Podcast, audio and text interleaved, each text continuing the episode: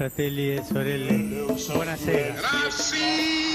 Luterilaisuus ei näy Bismillahirrahmanirrahim. täältä päin kovin paljon. In the name of God. On nuorempia perheitä. Selittelemättä I do not heed. It is this unseen power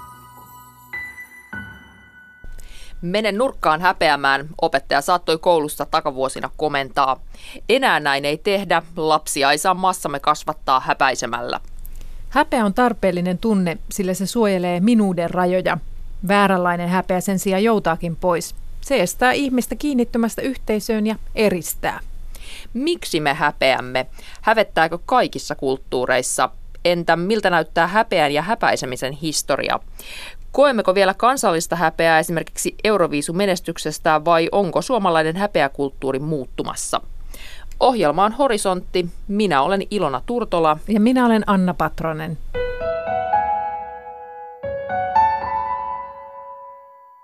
Meillä on täällä vieraina Kallion seurakunnan pappi Visa Viljamaa, sosiaalipsykologi, tietokirjailija Janne Viljamaa. Sanotaan muuten tähän väliin, että herrat eivät ole sukua keskenään. Ja sitten meillä on historioitsija, väkivaltatutkija, tietokirjailija Satu Liedman. Visa Viljamaa, sä oot järjestänyt tämmöisiä avautumisiltoja Helsingin Kallion eri pubeissa, niin miksi sä lähdit tällaisia järjestämään?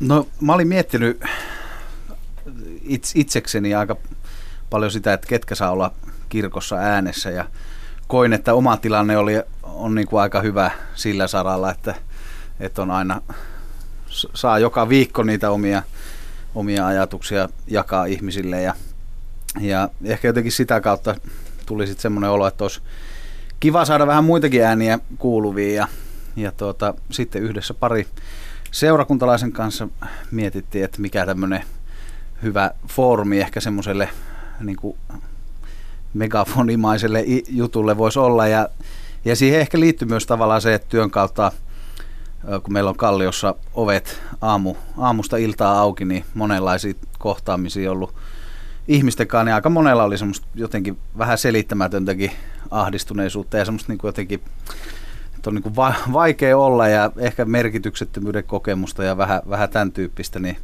ajateltiin lähteä vähän pureutumaan niihin, niihin ja siitä sitten syntyi tämä avautumisklubi ja mä niin, mitä, niin. Niissä, niin, mitä niissä tapahtuu? No siellä, siellä tota, löyhästi oltiin eri teemojen äärellä, että siellä oltiin hukassa ja, ja koukussa ja jo, joulu, joulu alle sitten sijoittui yksi, siellä oli tämmöisiä jouluavautumisia ja jotenkin ajattelin, että, että se mun niinku toive tavallaan siinä oli se, että, että yksilön kokemuksen kautta, niin, niin ihmiset, ketä on paikalla, niin, niin saattaisi löytää jotain samaistuttavaa. Ja, ja, ja tuota, ilokseni kyllä huomasi, että tämä oli just se, mitä, mitä niissä tapahtui. Että, että ihminen kun rohkaistui puhumaan jostain omasta, omasta kokemuksesta, niin siitä sitten muut pysty siihen samaistumaan ja ikään kuin myös, myös sitten ehkä löytää jotain toivon näkökulmia – niin kuin siihen omaa, mm. omaa elämään.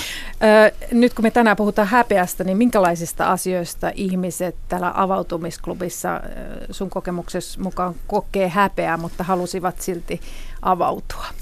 No varmaan semmoinen yksi yleinen, ehkä kaikki ei varmaan kokenut häpeää, mutta, mutta tota, yksi ehkä semmoinen yhteinen nimittäjä näille voisi olla ehkä semmoinen kokemus jotenkin siitä, että semmoinen yleinen narratiivi, joka niin kuin sosiaalisessa mediassa näkyy ja, ja ehkä ihmiset niin kuin koki, että se oma elämä ei niin kuin vastaa, vastaa sitä, että yksi esimerkiksi koki häpeää omasta kodista, että se oli niin kuin tai hän toivoi, että se olisi ollut jotenkin semmoinen dekolehden keskiaukema tyyppinen ja mitä se ei sitten todellisuudessa ollut ja hänellä vielä tuli tämmöisiä tuholaisia, niin siitä, siitä tota, syntyi sitten se kokemus. Mutta muuten oli kyllä vanhempien avioero, sen vaikutukset tähän aikuiseen ihmiseen, miten hän niin kuin koki sen ja oman masentuneisuus, se diagnosointi, läheisen menettäminen, itsemurha, läheisen tekemä väkivalta, masturbaatio, koukuttuminen tämmöisiin deittiappeihin. Tosi, tosi monenlaista mm, mm. siellä oli kyllä. Aika rankkojakin juttuja, mutta, mutta tavallaan se ilmapiiri oli semmoinen kannatteleva. Mm. Voidaan puhua siitä vielä myöhemmin lisää. Janne Viljamaa, sä oot kirjoittanut kirjan Hirveä häpeä. Miksi me häpeämme?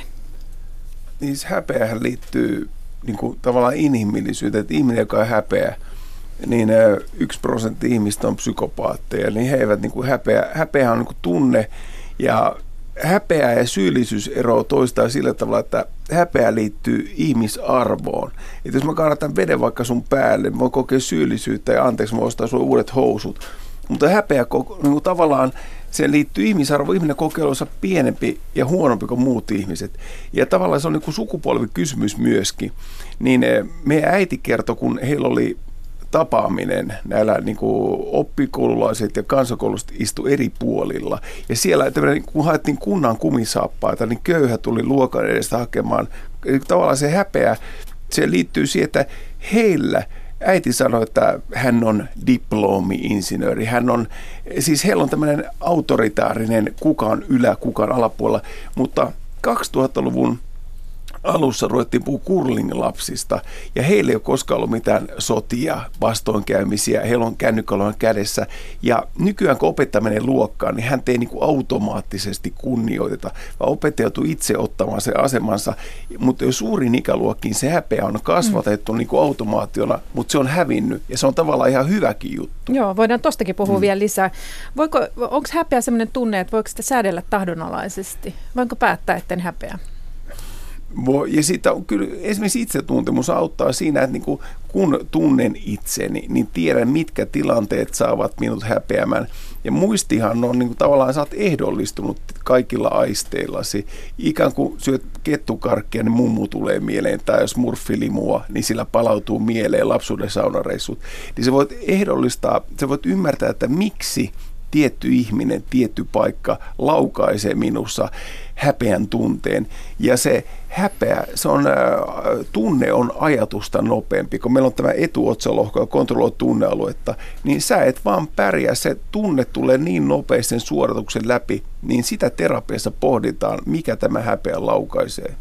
No Satu Liidman, sinä puolestaan olet tutkinut häpeän historiaa, olet väitellyt 1500-1600-lukujen häpeärangaistuksista ja kirjoittanut myös tietokirjan, tietokirjan nimeltä Häpeä, nöyryttämisen ja häpeämisen jäljillä. Ö, tässä kirjassa erittelet häpeää ja häpäisemistä, niin miten näet, mikä on häpeän ja häpäisemisen ero? No häpeää tässä jo kuvailtiinkin ja, ja se on tosiaan niin semmoinen ihan perustavanlaatinen osa inhimillisyyttä, ihmisyyttä mun mielestä, että me ei sinänsä siitä niin kuin häpeä alttiudesta päästä eroon, mutta sen sijaan on hyvä pyrkiä miettimään, että pystyttäisikö me joillain keinoilla, esimerkiksi vaikka vertaistukiryhmillä, ehkä avautumisklubeilla pääsemään eroon semmoista haitallisesta häpeästä, joka kahlitsee meidän mahdollisuuksia toimia sosiaalisissa tilanteissa ja ikään kuin tuntea olomme hyväksi ja turvalliseksi. Mutta häpäiseminen, sehän on siis vallankäytön väline. Se on ollut entisinä aikoina rikosoikeuden instrumentti, se on ollut sosiaalista kontrollia, ei välttämättä niin virallisen oikeusjärjestelmän sisällä, mutta on, on monenlaisia tavallaan tämmöisiä tasoja ja mahdollisuuksia, joilla joko ihmisyhteisöt, kenties myös perhe, vanhemmat kasvattajina tai sitten oikeusjärjestelmä ovat pyrkineet tahallisesti nöyryyttämään ja häpäisemään, siis leimaamaan kielteisesti sen vaikkapa nyt rikoksesta tuomitun henkilön ja näin asettamaan hänet sen yhteisön, yhteiskunnan kielteisen huomion kohteeksi, vaikkapa nyt sitten häpeä paalussa keskellä toria ennen vanhaan. Millaisena tämä häpeän ja häpäisemisen historia näyttäytyy? Olet tietenkin sitä paljon historiaa tutkinut, että kysymys on tällainen laaja, mutta jos jotenkin yleistää, tiivistää.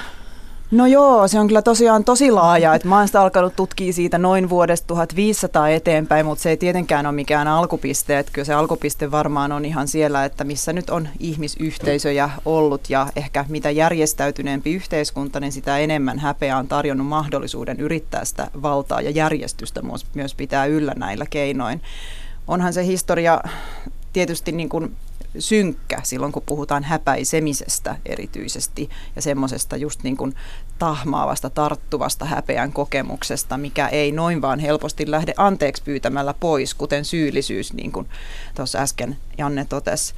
Uh, mutta tota, sitten toisaalta voi sanoa, että ei näillä häpeä rangaistuksilla esimerkiksi koskaan ole pystytty tuottamaan pysyvästi alentuneita rikostilastoja tai oikeudenmukaisuutta. Että jos häpeän historiasta jotain pitäisi oppia, niin mun mielestä se on se, että, että tota, häpäiseminen johtaa katkeruuteen – ja pikemminkin semmoiseen ikään kuin näennäiseen normien kunnioittamiseen eikä semmoiseen todelliseen sisäiseen muutokseen, jolla voisi olla sitten niin kuin yhteiskuntaa oikeasti vakauttavia seurauksia. Halusiko Janne kommentoida? Joo, ja sitten varmaan Visa jatkaa tästä, mutta muista oli niin hyvä, ei se oli niin hyvä kommentti, että mitä siellä avautumisklubissa käsiteltiin. Kotini on ruma ja siellä on ehkä torakoita. Mm. Ja tavallaan tämä sosiaalinen media on ehkä nykyajan jalkapuu ja siellä pitää edustaa hymyillä, meillä menee hyvin ja jokainen torttu pitää kuvata ennen kuin se syödään. Meillä on edu, palmunalla edustuselämää ja sitten kun sä et riitä, niin se, se kokee, niin kuin ihminen kokee häpeää, jos se, niin kuin, se joku sanoi sille, että Twitter on niin kuin megafoni, minne karjastaan, he on olemassa, ja Facebook on niin kuin peili, josta ihminen katsoo itseään. Ja jos se riitä, niin hän kokee olevansa muita huonompi. Ja miten rankkaa on, kun pikku lapsi joutuu seitsemänvuotiaasta asti keräämään tykkäyksiä ja kysymään muita, olenko rakastettu ja pidetty, niin miten se vääristää näiden tyyppien minäkuvaa. Se oli mielenkiintoista Visan mm. kommentti, että ei ole riittävän hyvä muiden silmissä somessa. Mm.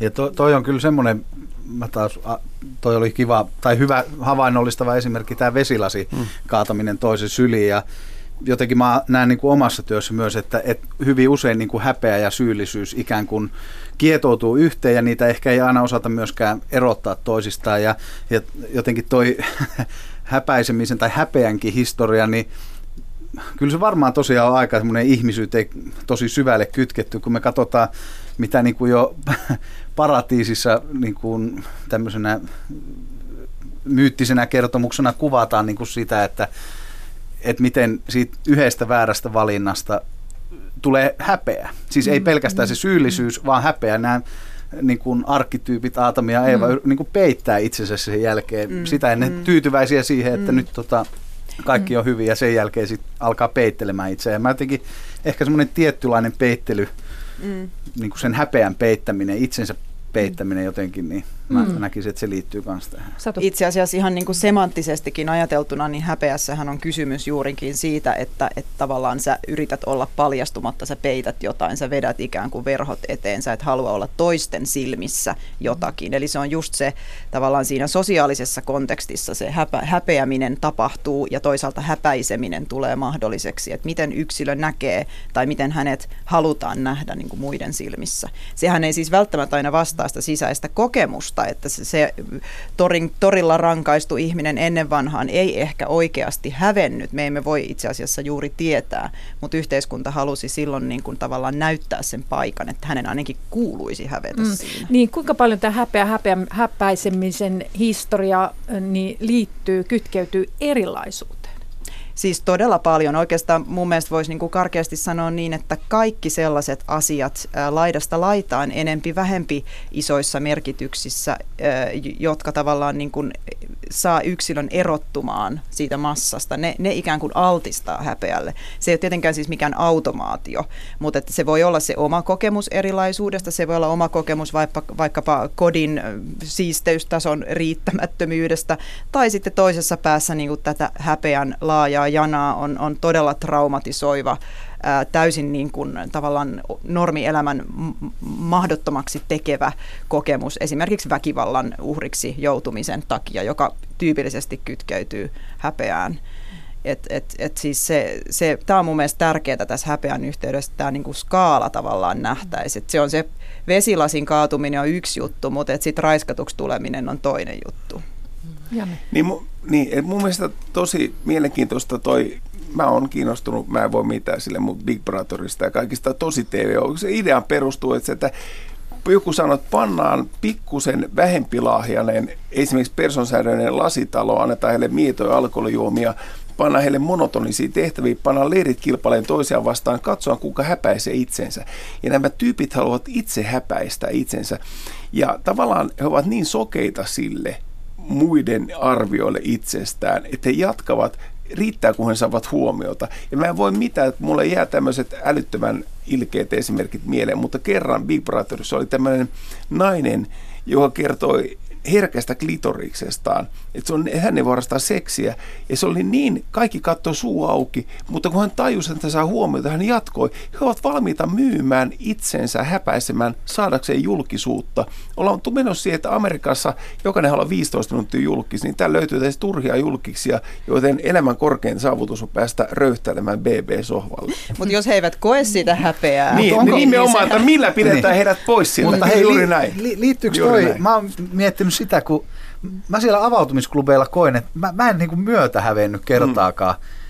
Niin liittyykö se itse asiassa just tähän, että, että tavallaan, ja se, se mitä mä niin kuin ajattelin siitä oli se, että kun musta tuntuu, että ihmiset ilmas siinä alussa heti, että tämä on ollut mulle vaikea mm. aihe, niin siinä heti tulee se olo, että okei, tämä ihminen on niin kuin kelannut tätä, että, että tavallaan tuleeko se myötähäpeän kokemus teidän mielestä siitä mm. just, että ihminen ikään kuin käyttäytyy kuin hänellä ei olisi sitä häpeän tunnetta, että, että niin kuin, eikö sitä sanotakin vähän, että nyt jotain niin kuin, että eikö, eikö sua edes hävetä? Mm, siis toi oli mun mielestä todella tärkeä pointti, mitä mä tuossa mm. avautumisklubi niin kuin idean ää, tavallaan yhteydessä haluaisin muutenkin tuoda esiin, että se on musta hienoa, että sä oot luonut tavallaan tommosen niin turvallisen ympäristön, missä ihminen vapaaehtoisesti, jos hän haluaa, voi tulla kertomaan tämmöisistä mahdollisesti jopa tosi kipeistäkin asioista.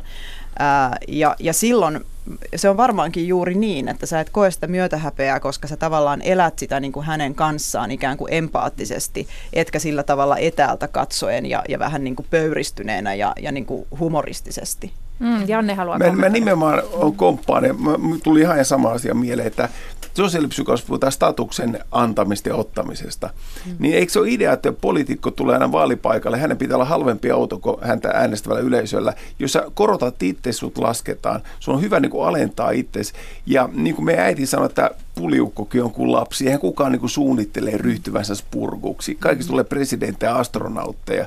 Mutta se on onnettomien yhteensattumien summa, että ihmistä tulee puliukko.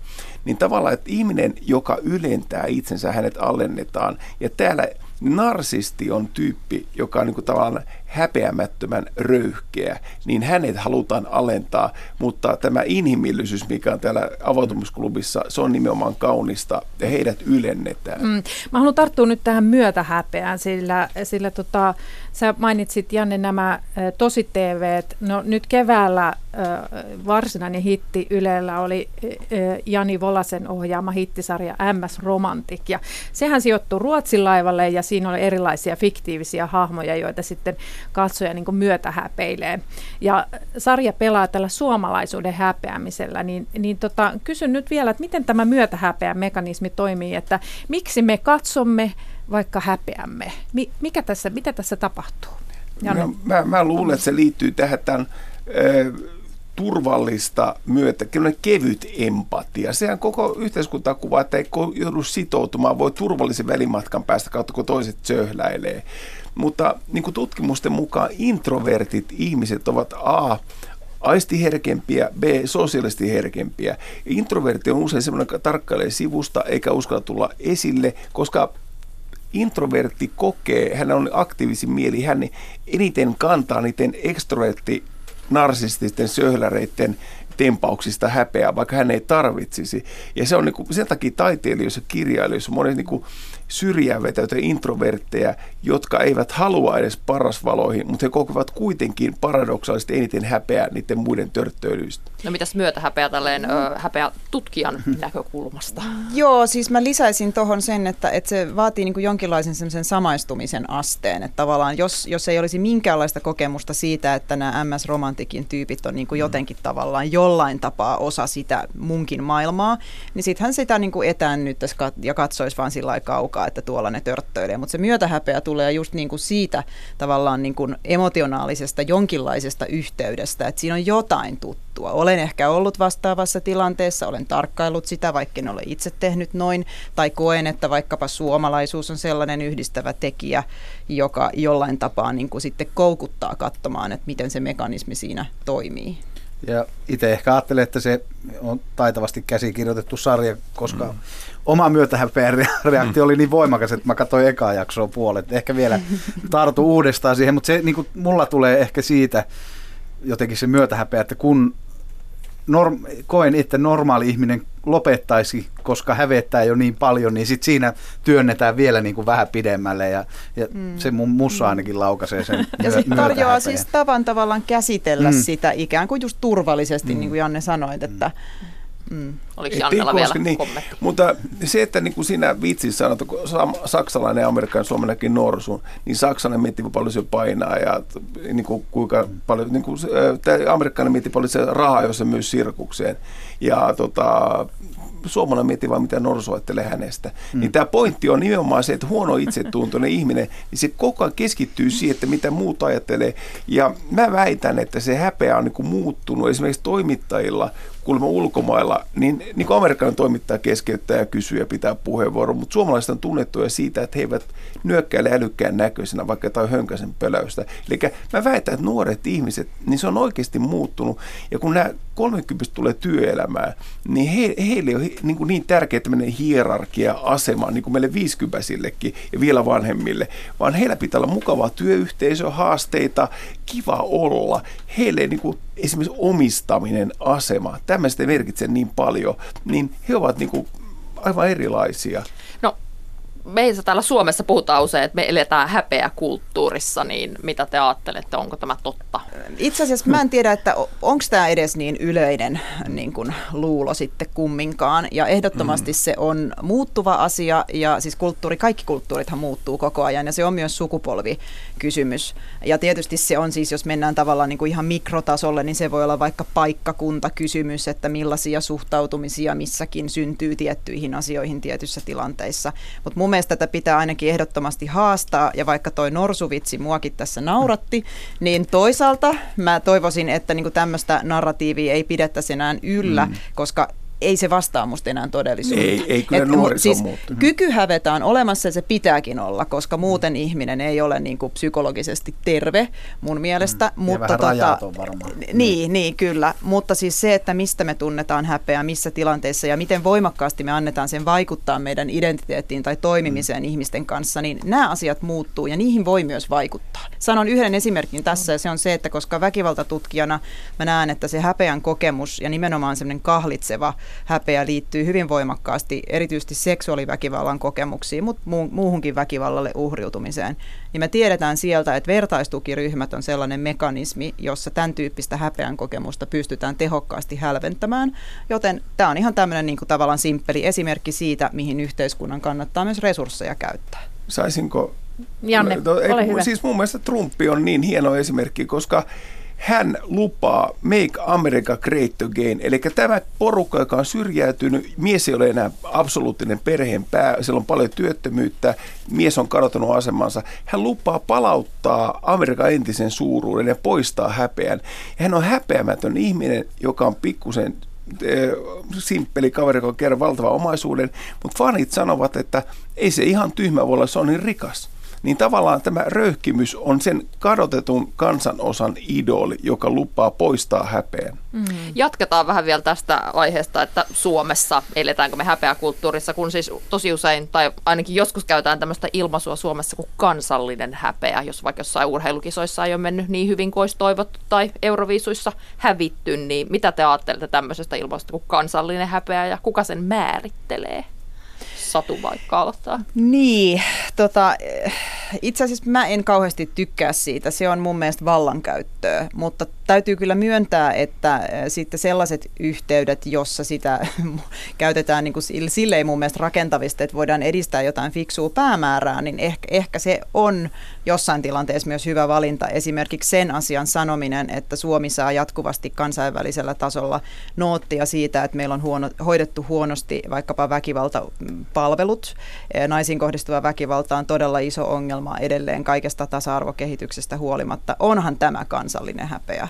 Mutta että ehkä se on aika iso ilmaisu, että sitä ei pitäisi ihan turhaan myöskään viljellä. Niin ja varmaan siinä, kun aletaan puhua kansallisesta häpeästä, niin voi, voi tulla vastareaktioita ikään kuin, että enhän minä mm, ole tästä mm. häpeissä, niin jos puhutaan euroviisuista, mutta jos puhutaan Mm. nais, naisiin kohdistuvasta väkivallasta, niin ehkä useampi Mm. voi niin kuin nyökytellä päätä. Mm. Mutta jos, jos miettii Venäjää, joka on niin kuin hyvin sovinnistinen verrattuna Suomeen, niin siellä esimerkiksi alkoholin kulutus on kaksi ja puolikertainen. Ja siellä naisia, tuhansia naisia kuolee perheväkivallan seurauksena. Ja tämmöinen niin kuin tiukka maskulinen halli, se nainen, joka ei pysy ruodussaan, niin tavallaan Venäjä on hyvä esimerkki siitä, että naisella on tosi tukalat oltavat ja meillä on niin vaikea niin ymmärtää sitä eroa, mikä on siinä tasa-arvossa esimerkiksi jopa Suomen ja Venäjän välillä.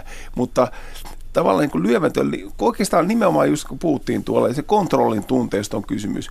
Että ihminen, joka kadottaa kontrollin tunteen, niin hän on altis häpeälle. Mm. Ja semmoinen perinteinen macho-äijä, kun hänet haastetaan, niin myös sano, jokuhan sanoi näin, että naisen nauru on kastraatio miehelle. Nainen nauraa pilkallisesti ja mies on niin kuin lyöty. Se on niin pakko nauraa. Niin, no niin, no, sama, mutta myös naisen nauru, mutta hän nauraa hyvällä. Me nauramme yhdessä, mutta se on pilkallinen nauru. Mä yritän haastaa Twitterissä aina Riita. Mä sanon sille, että jos miellä on hyvä itsetunto, hän ottaa naisen, joka on paremmin koulutettu, tienaa enemmän, ajaa uudemmalla autolla. Silloin Hei, hän on hyvä itsetunto. Meidän aika on päättymässä ihan kohta, mutta meidän pitäisi ehti vielä puhua, että minkälaisia avaimia tota, häpeästä ää, vapautumiseksi olette löytäneet. Pappi saa aloittaa. No meillä on hyvä työkalu kirkossa siihen. Ei ehkä, se ei liity häpeään, mutta, tai liittyy osiin, mutta se, se on ehkä enemmän tämä syyllisyyden käsittely. Eli kyllä ri- rippi on henkilökohtainen. Sen puolesta liputat niitä. Joo, kahden keskisen yksityisen ripin puolesta. Entäs avautumisklubissa? Tervetuloa kevät siivoukseen kaikki niin kuin Kallioalueen ja muutkin ihmiset ripittäytymään Entäs, entäs avautumisklubin? Mikä siellä on se lääke? No si- siellä on ehkä jotenkin semmoinen, siitä tulee semmoinen katarttinen kokemus, eli semmoinen niin kuin vo, jotenkin voimaa luova kokemus, kun voittaa sen oman häpeänsä, puhuu siitä, mikä on, on tabu. Mikä tuommoisessa tilanteessa on merkitys yleisöllä, vaikka joku katse tai tavallaan saada sitä Kyllä mä ajattelen, että semmoinen ka- niinku- kannatteleva ilmapiiri on tietysti tärkeä, Mm. luottamuksellinen ilmapiiri. Onko Satulle Jannella lisättävä? Joo, että siis toihan on vähän tämmöinen tietynlainen vertaisryhmä toi Mm, avautumisklubi, mm, vaikkei se olekaan tietysti niin kuin, silleen ammattimaisesti ohjattu Mm, siinä mielessä. Ei, eikä, joo. Mutta mut ehkä mä lisäisin tähän tota kasvatuksen. Kyllä se sieltä kaikki lähtee, kotoa.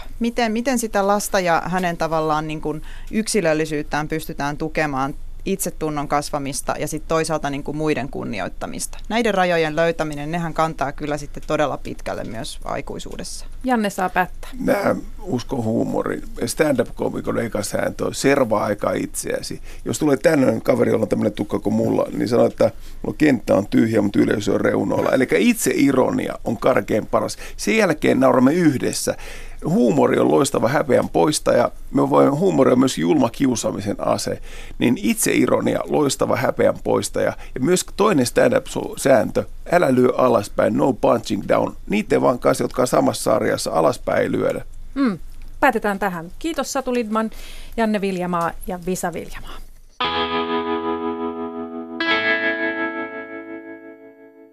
Kun puhutaan häpeästä, monelle tulee mieleen Japani ja pelko kasvojen menettämisestä.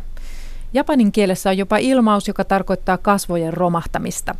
Japanin tutkija ja kääntäjä Raisa Porrasmaa näkee, että kasvojen menettäminen liittyy ennen kaikkea japanilaisten haluun pitää julkinen ja yksityinen minä tiukasti erillään. Kasvojen menettämisen käsitteen aikoinaan popularisoi ja toi suuremman yleisön tietoisuuteen amerikkalainen antropologi.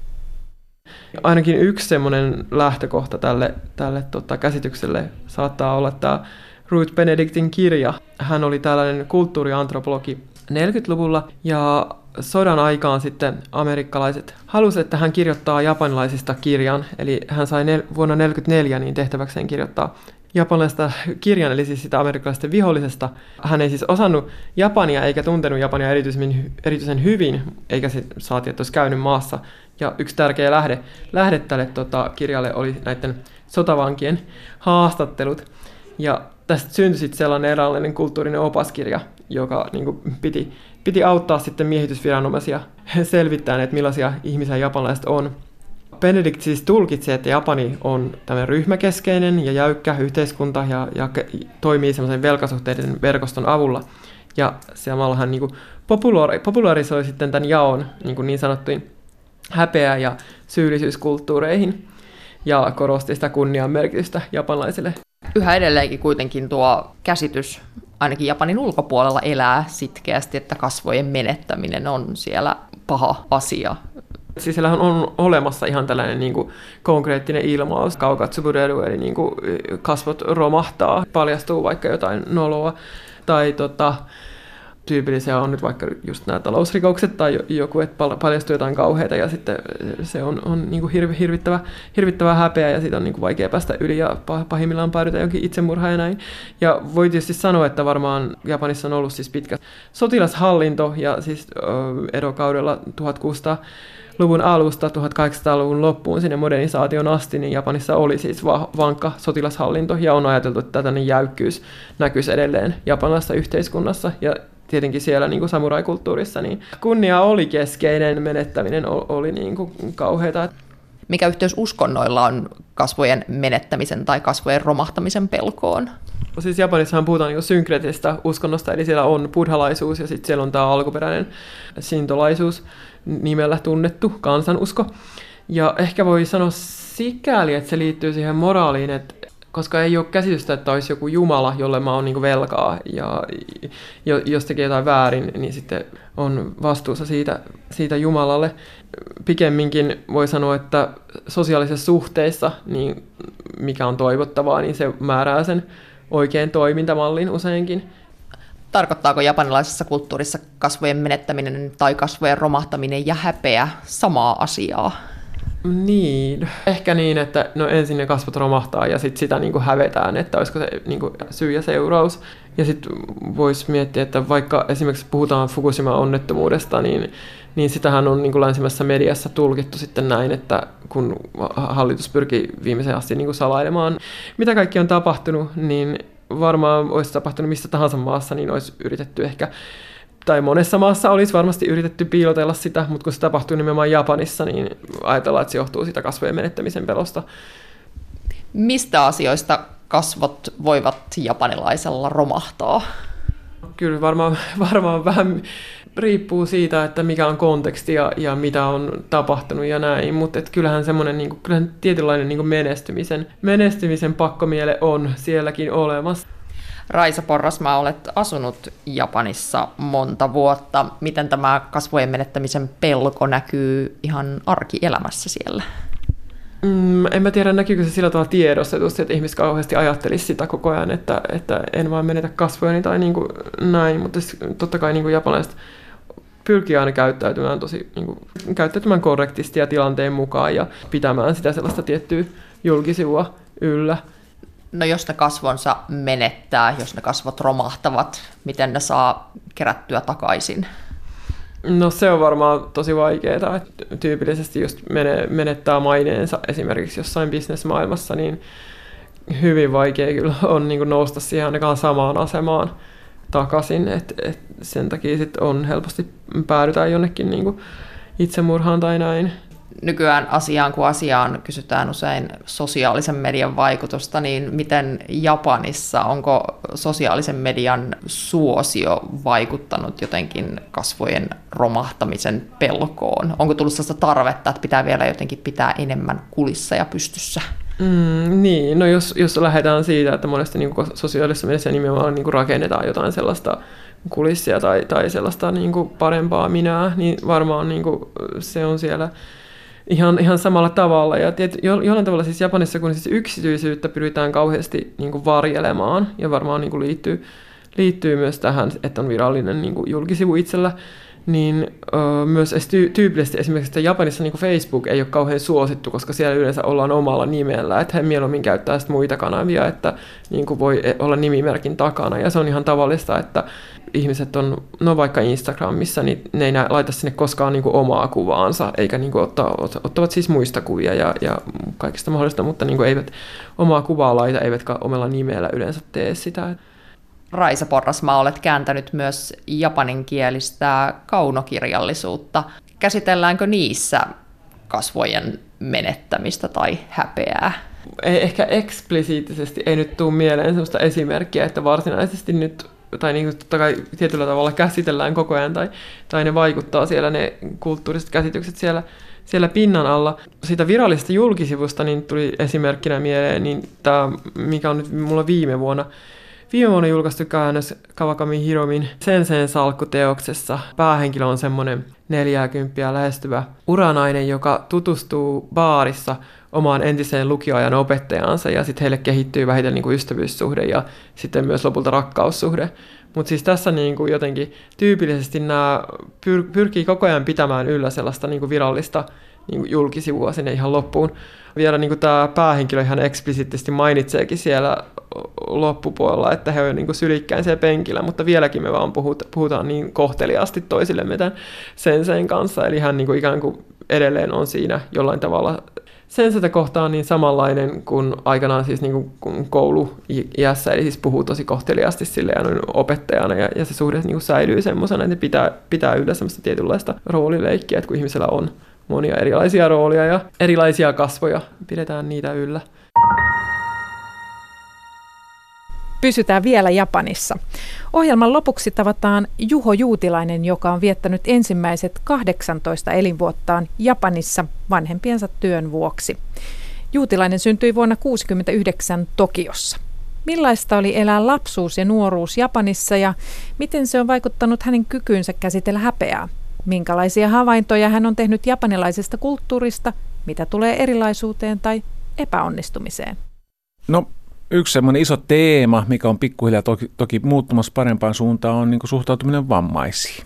Eli kehitysvammaisiin ihmisiin suhtautuminen. Jos perheessä on kehitysvammainen lapsi, niin sitä pyritään pitämään piilossa ihan viimeiseen saakka. Ja, ja pyritään toisaalta niin kuin eristämään siitä yhteisöstä niin, että tavallaan se, että ei se ikään kuin yhteisö joudu myöskään ikään kuin kantamaan sitä kehitysvamman tuomaa häpeää mukanansa, jolloin vanhemmat joutuu pitämään se ikään kuin piilossa. Tosin onneksi on menossa parempaan suuntaan, että siellä kyllä yhä enemmän vanhemmat niitä kuljettaa mukana ja niin edelleen. Mutta se on yksi. Toinen tosi erikoinen, tai tulee yksi, yksi konkreettinen esimerkki mieleen, e, jossain vaiheessa muistan, muistan nuoruudessa, tota niin, e, Japanin meren rannalla kulkee junarata ja siellä oli semmoinen iso valtava myrsky, ja tota, yhdellä sillalla sitten juna, tämän myrskyaikana meni se silla yli ja se putosi se juna sieltä. Semmoinen lyhyt pikkujuna. Siinä kuoli, en muista kuinka monta ihmistä, mutta kuitenkin kuoli ihmisiä. Ja, tota, ja, ja tämän seurauksena niin tämän rautatieyhtiön johtaja teki itsemurhan, koska se oli häpeä hänelle, että hänen alueellaan tapahtui tämmöinen onnettomuus ja ja, tota, ja tämä on äärimmäinen esimerkki siitä, miten sitä häpeä Japanissa käsitellään. Juho Juutilainen, näetkö sitten jotain yhtäläisyyksiä kahdessa kulttuurissa kasvaneena? Näetkö yhtäläisyyksiä japanilaisessa kulttuurissa ja suomalaisessa kulttuurissa, mitä tulee häpeään? Joo, no meillä, mä, mun mielestä meillä molemmilla kansakunnilla on identiteettikaroksissa. Et meillä on, on siis totta kai silloin täytyy juosta sitten aika lailla pitkällä kauas menneisyyteen ja lukea, niin kuin historiaa lukemaan, jotta, jotta ymmärretään, että miksi meillä on, on identiteetit katoksessa, mutta syyt on toki erilaisia. Et Suomella pitkä äh, niin kuin monta sataa vuotta Ruotsia vallan alla, melkein tuhat vuotta, se toki jättää jälkensä.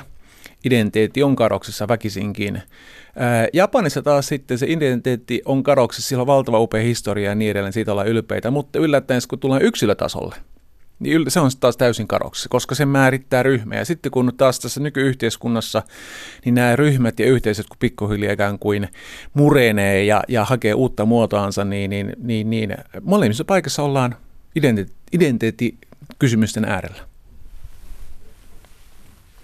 Sä oot Juho Juutilainen eh, kasvanut Japanissa, sä oot elänyt siellä 20 vuotta, niin eh, minkälainen tämä japanilainen kulttuuri on kasvaa lapsena sun kokemuksessa mukaan? No mulle se oli hyvinkin e, turvallinen, että jos kun siihen on kasvanut sisälle lapsesta lähtien, niin, niin jollakin tavalla se japanlainen e, tapa, eh, yhteisöllisyys ja, ja, ja kirjoittamattomat säännöt, se miten, sä, niin kun, eh, miten ihmisten, toisten kasvoja suojellaan, se on jotenkin kauhean, kun se pääsee siihen sisälle kiinni, niin se on jotenkin kauhean niin kuin turvallista ja helppoakin jopa, koska kaikki tietää, että miten tulee toimia eri tilanteissa. Eli ei, tuo, ei tule sellaista häm, hämmennystä, vaan kaikki menee tiettyjen sääntöjen mukaan. Ja jos osaat ne säännöt, niin se vähän kuin el, seuraisit elokuvaa tavallaan, että se on hirveän harmonista ja helppoa. Toinen puoli toki siitä kolikosta on sitten se, että se on, on tämmöinen kauhun tasapaino, että jos sitten joku siitä niin järkkyy tai särkyy, niin sitten tavallaan järkkyy liian moni asia yhdellä kertaa sitten, että se tavallaan se korttialosta hajoaa kerralla. Mutta tota, mut mulle se on ollut kyllä ehdottomasti niin semmoinen jotenkin kauhean, kauhean hyvä ja, ja, ja turvallinen ja, ja jollain tavalla siitä niin kuin se yhteisö, myöskin tuntemattomat ihmiset, niin, niin, niin pitää musta huolta tyyppinen kokemus. Mutta miten se, että sä asuit nämä ratkaisevat vuodet Japanissa, niin on vaikuttanut sun kykyysi käsitellä häpeää ja halussa säilyttää kasvot kautta kunniakkuus? Joo, Japanissa tämä kasvun säilyttäminen on yksi tosi, tosi tärkeä asia ja siitä mä oon joutunut pyristelemään tosi paljon irti, todella paljon irti. Että, tota, että siellä puhutaan tällaista honne tatemae tyyppisestä tota, niin, niin, niin, eh, ajatuksesta tai, tai niin kuin mindsetistä. Honne tarkoittaa sitä, että se on se todellinen minä. Tatemae on sitten se kulissi, minkä taakse minä saan sitten kätkeytyä.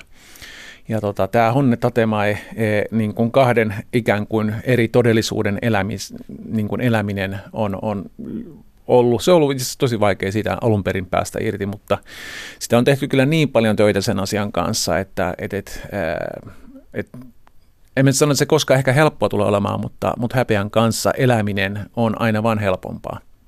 Osaatko eritellä, miten sä oot yrittänyt pyristellä tästä? No tarkemmin eriteltynä, niin tämä häpeästä irti pääseminen on varmaan ollut käytännössä mulla niin ää, pelkoja kohti juoksemista.